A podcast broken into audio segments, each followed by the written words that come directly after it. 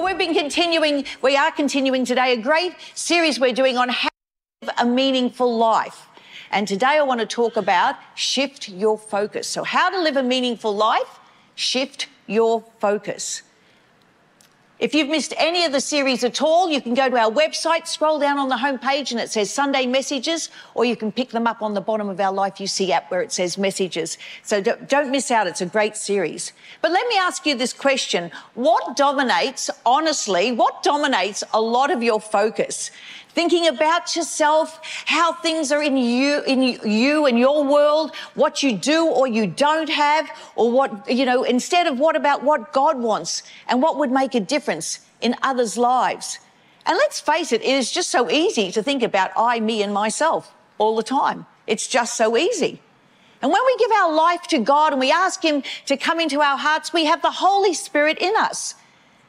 But does the Holy Spirit have us? Does the Holy Spirit really have us? We've got Him, but how much does He have of us? How much of our lives do we really give to Him? Oh, we've got great intentions, yeah. But when the rubber hits the road, do we really mean what we say, or is it just good intentions? You see, unfortunately, some Christians look to God for just a personal fulfillment. They have given their life to Him, and they have uh, they are definitely saved from a lost eternity but they're still very self-centered. They may go to all sorts of conferences and, but you hardly ever find them say at a missions conference because they're just not that interested. And they want to use God for their purposes to make their life comfortable instead of being used for His purposes. In contrast, there's other Christians who know that they were saved to serve God and that they've been made for a mission. They're eager to receive a personal assignment from God and they're excited about the privilege of being used by God. Their joy, their confidence, their enthusiasm is contagious because they know they are making a difference. Psalm 67 verse 2 says, Send us around the world with the news of your saving power and your eternal plan for all of mankind. Jesus said to his followers in Mark 16 verse 15, Go everywhere in the world and tell the good news to everyone. And Ephesians 2 verse 10 said, It is God himself who has made us what we are and given us new lives from Christ Jesus. Long ages ago, He planned we should spend these lives in helping others. Don't count your years, instead, make your years count. If you want to live a meaningful life, you need to shift your focus. Get the I, me, and myself out of the way. So the first thing is shift our focus from our circumstances to drawing people to God. In Max Lucado's book, It's Not About Me, a book that had a big impact on my life, he talks about amazingly, you are not the center of the universe. That may come as a shock to some of you today, but you are not the center of the universe. You may be the center of your universe, but not really the center of the universe. And if the moon were the center of the universe, we'd have some problems because the moon doesn't generate any light. Apart from the sun, the moon is nothing more than a pitch black, pockmarked rock. But properly positioned, the moon beams. Let it do what it was made to do, and a pile of dirt becomes a source of inspiration, yet even perhaps romance, because the moon reflects the greater light that comes from the sun. And instead of the, you being the center of the universe, imagine if you properly positioned yourself and he accepted accepted your place as, as accepted your place as reflectors of his son Jesus. And you took the focus off yourself and started drawing people and drawing others to God. What if in all the mess you are going through and I am not making light of the mess that people are going through in life somehow it actually allowed others to see that God is real and He's at work in your life, even though you might be still in the middle of everything. A couple are on the mission field serving God faithfully. The husband is killed in crossfire between the terrorists that took them hostage and the Rangers. The wife also takes bullets, but she lives. Three children are left without a father. Is this how God honors his chosen ones? Are you thinking of them? How, how do you explain the circumstances? The tensions at home, the demands at work, the bills on your desk, the person who betrayed you or hurt you, the loss of a child or a loved one, or even the tumour in your body. You aren't taken hostage, but aren't you occasionally taken back by God's silence? He knows what you're facing, but how can you explain this? Maybe God messed up. Cancer cells crept into your DNA when he wasn't looking. He was so occupied with the floods in Queensland that he forgot about the famine and the atrocities in Africa. He tried to, tried to, you tried to change the stubborn streak in your partner, but he didn't help. He didn't, he didn't get them to budge or move. And I'm not making light of those things at all, believe you me. What have we got? A bumbling creator, an absent minded maker? Can't the maker of heaven and earth handle bad traffic, even bad marriages or miscarriages of babies? Of course he can. So why doesn't? Why doesn't he? Have we so exhausted the mercy of God's back that every prayer bounces back like no credit? Psalm 103, verses 8 to 11 says, God is sheer mercy and grace, not easily angered. He is rich in love. He doesn't endlessly nag and scold, nor holds grudges forever. He doesn't treat us as our sins deserve, nor pay us back in full for our wrongs. As high as heaven is over the earth, so strong is his love for those who fear him. Your pain has a purpose. Your problems, your struggles, your heartaches, your hassles all cooperate towards one end the glory of God.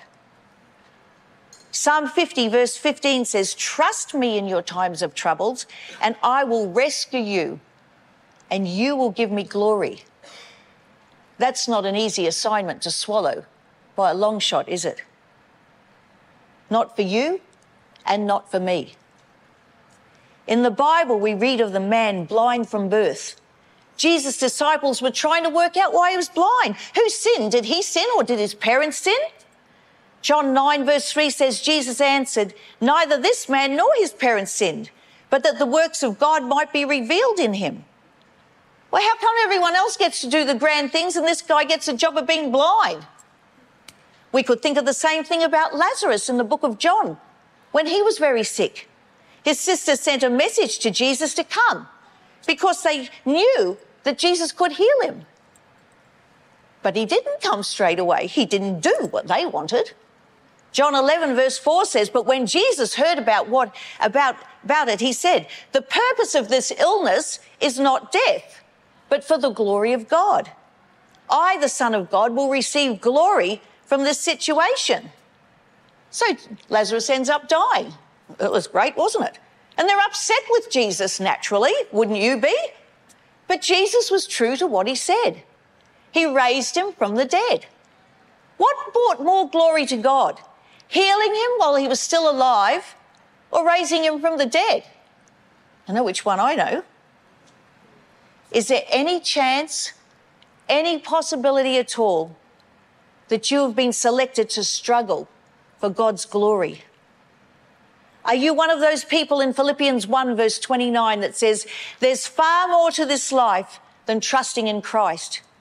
There's also suffering for Him, and the suffering is as much a gift as the trusting. That's a verse to ponder over.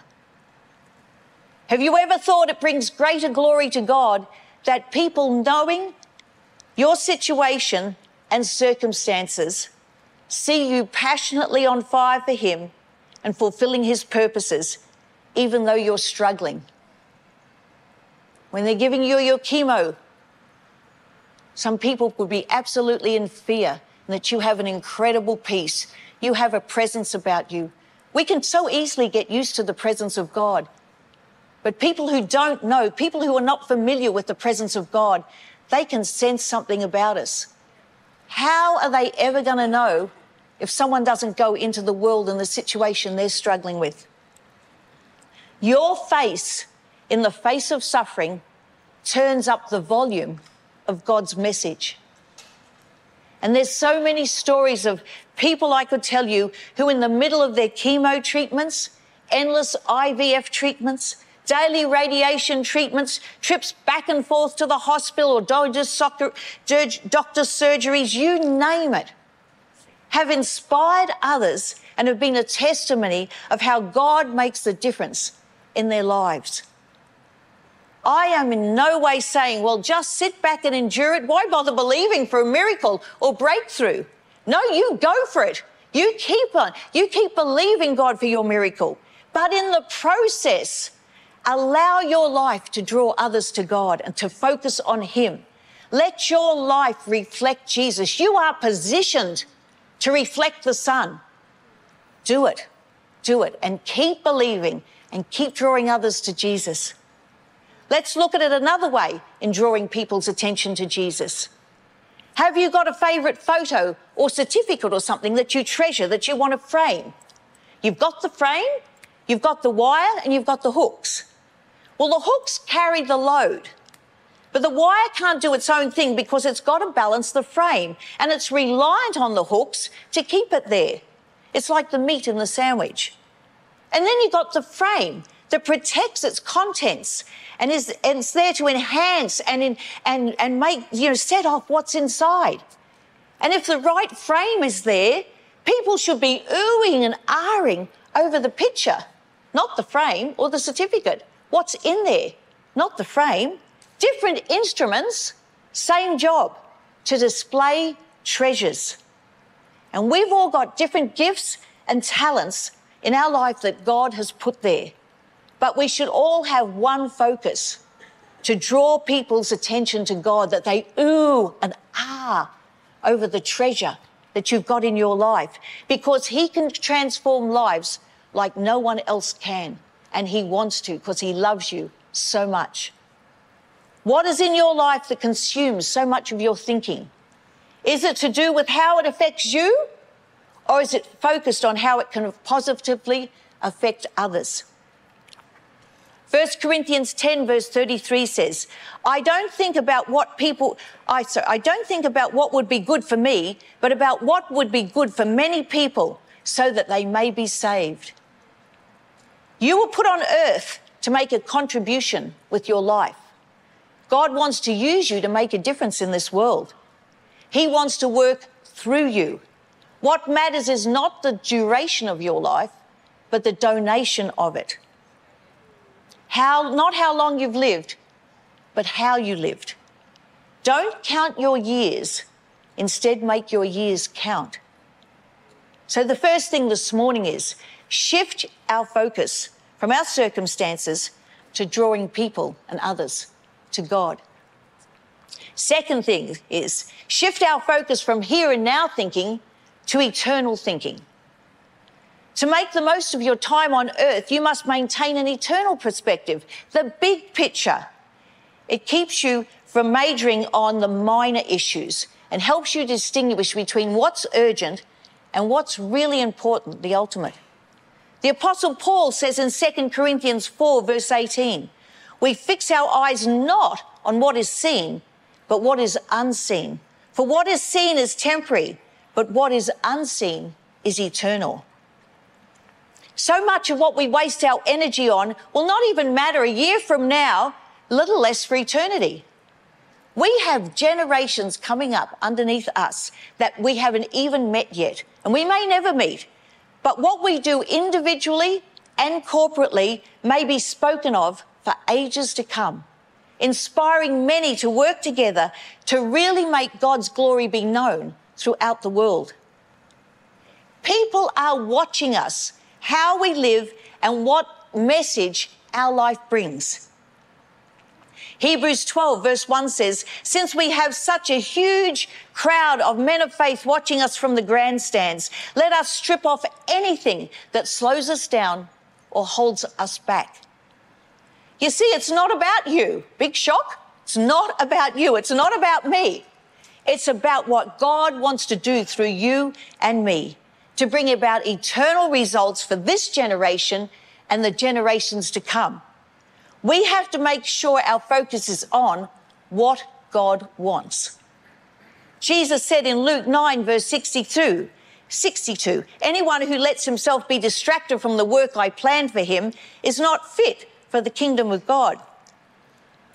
While it is good to make wise financial investments for ourselves, don't forget to make some eternal investments. We can sink our finance into God given ideas, programs, and people who are really seeing people turn their hearts to Jesus. When we are doing good to those who don't know Jesus, our life is bringing a message to people. We are investing our time, our energy, and our finances into seeing eternal results. 2 Timothy 6, verse 18 to 19 says, Tell them to use their money for good. They should be rich in good works and should give happily to those who need, always being ready to share with others whatever God has given them. By doing this, they will be storing up real treasure for themselves in heaven. It is only the only safe investment for eternity, and they will be living a fruitful Christian life down here as well. So, firstly, let's shift our focus from our circumstances to drawing people to God. Secondly, let's shift our focus from our here and now thinking to eternal thinking. The last point is shift our focus from local thinking to global thinking. With the means of transport we have these days and the excellent communication vehicles, the opportunities to go beyond the four walls are so much easier for overseas and for here. Just about every corner of the world is available to us to get to. It has been said our mission field starts right in our backyard with our neighbours. But the reality is, though, with all the various commitments that we have family, work, church, socialising, groups, exercising we're flat out getting into our own backyard, little less to travel to someone else's backyard. And God is aware of all the minutes in our lives. However, we have to seriously work out we, how we're going to change things so we fulfill His mission, not our mission so we think globally, not just locally. It's great to think locally, which is what we're doing, but not exclusively. We have a big God, and we need to expand our lives and what we do for Him. You may say, Well, I don't want to go overseas. I'm just happy to doing what I'm doing here. Well, let's have a think about the pillow. Who loved being resting, sleeping on their pillow this morning under the warm blankets? was lovely, wasn't it? A pillow is used to rest your head on. Squashed in half can use, be used to support your lower back. It can be used to put your legs up on when your feet are aching. And if you put another pillow next to it, it becomes a decoration. So many things you can use the pillow for. But imagine if the pillow said, Well, I don't I only want to be used for the head, that's all. You'd say, Well, I've got so much more for you. And I'm only going to be able to use about 25% of your potential that I've put in you. If you're going to limit yourself to just resting the head only, unlike the pillow, you have so much more potential in you. And do you really want to limit God and limit the potential that He has put in your life? One good way to start thinking globally is to start praying for countries. Get out an atlas or a map and pray for nations by name. Ask the Holy Spirit, is there any specific country He would have you focus on? Psalm 2, verse 8 says, If you ask me, I will give you the nations. All the people on the earth will be yours. People may refuse our love or reject our message, but they are defenseless against our prayers. You can aim a prayer at a person's heart, whether you are 10 feet or 10,000 miles away. Well, kilometres, I guess, for us. Prayers can make partners with others in the world, around the world.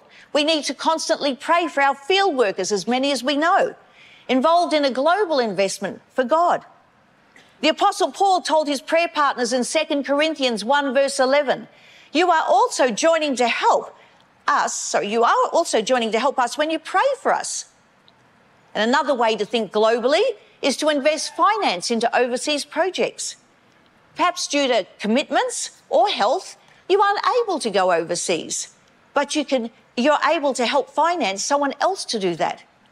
Ask God, is there any specific project or country where you can invest your finances for eternal purposes?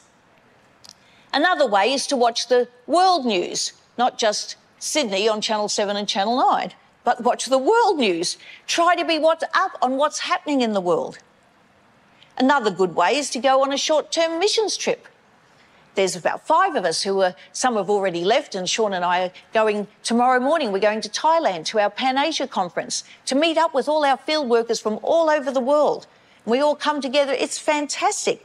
And we're looking and planning to do perhaps next year much more back into short term mission trips. There's no substitute for hands on, real life experience in another culture. It is so inspiring. We may feel there's many limitations to stop us from going on this sort of trip, but you know, when there's a will, there's a way. In Acts 1, verse 8, Jesus gave us a pattern for involvement. He says, You will tell everyone about me in Jerusalem, in all Judea, in Samaria, and everywhere in the world. Jerusalem was their community, Judea was their country, Samaria was another culture, and everywhere in the world was the other nations. We've got to stop thinking about reasons why we can't go and open ourselves up to start thinking of creative ways to fulfill our commission. I could spend ages telling you of the incredible ways God has helped people to step out in faith and they had a desire to go on a short term missions trip. The biggest battle could be you limiting yourself and all of heaven trying to get you there. Wherever there's a will, there's a way. So let's shift, shift our focus to global, to globally, and watch what happens. First, Thessalo- First Thessalonians 1 verse 8 says, The word has gotten around. Your lives are echoing the Master's word, not only in provinces, but all over the place. The news of your faith in God is out. We don't even have to say anything anymore. You're the message. What is your life communicating? God wants to say something to the world through you.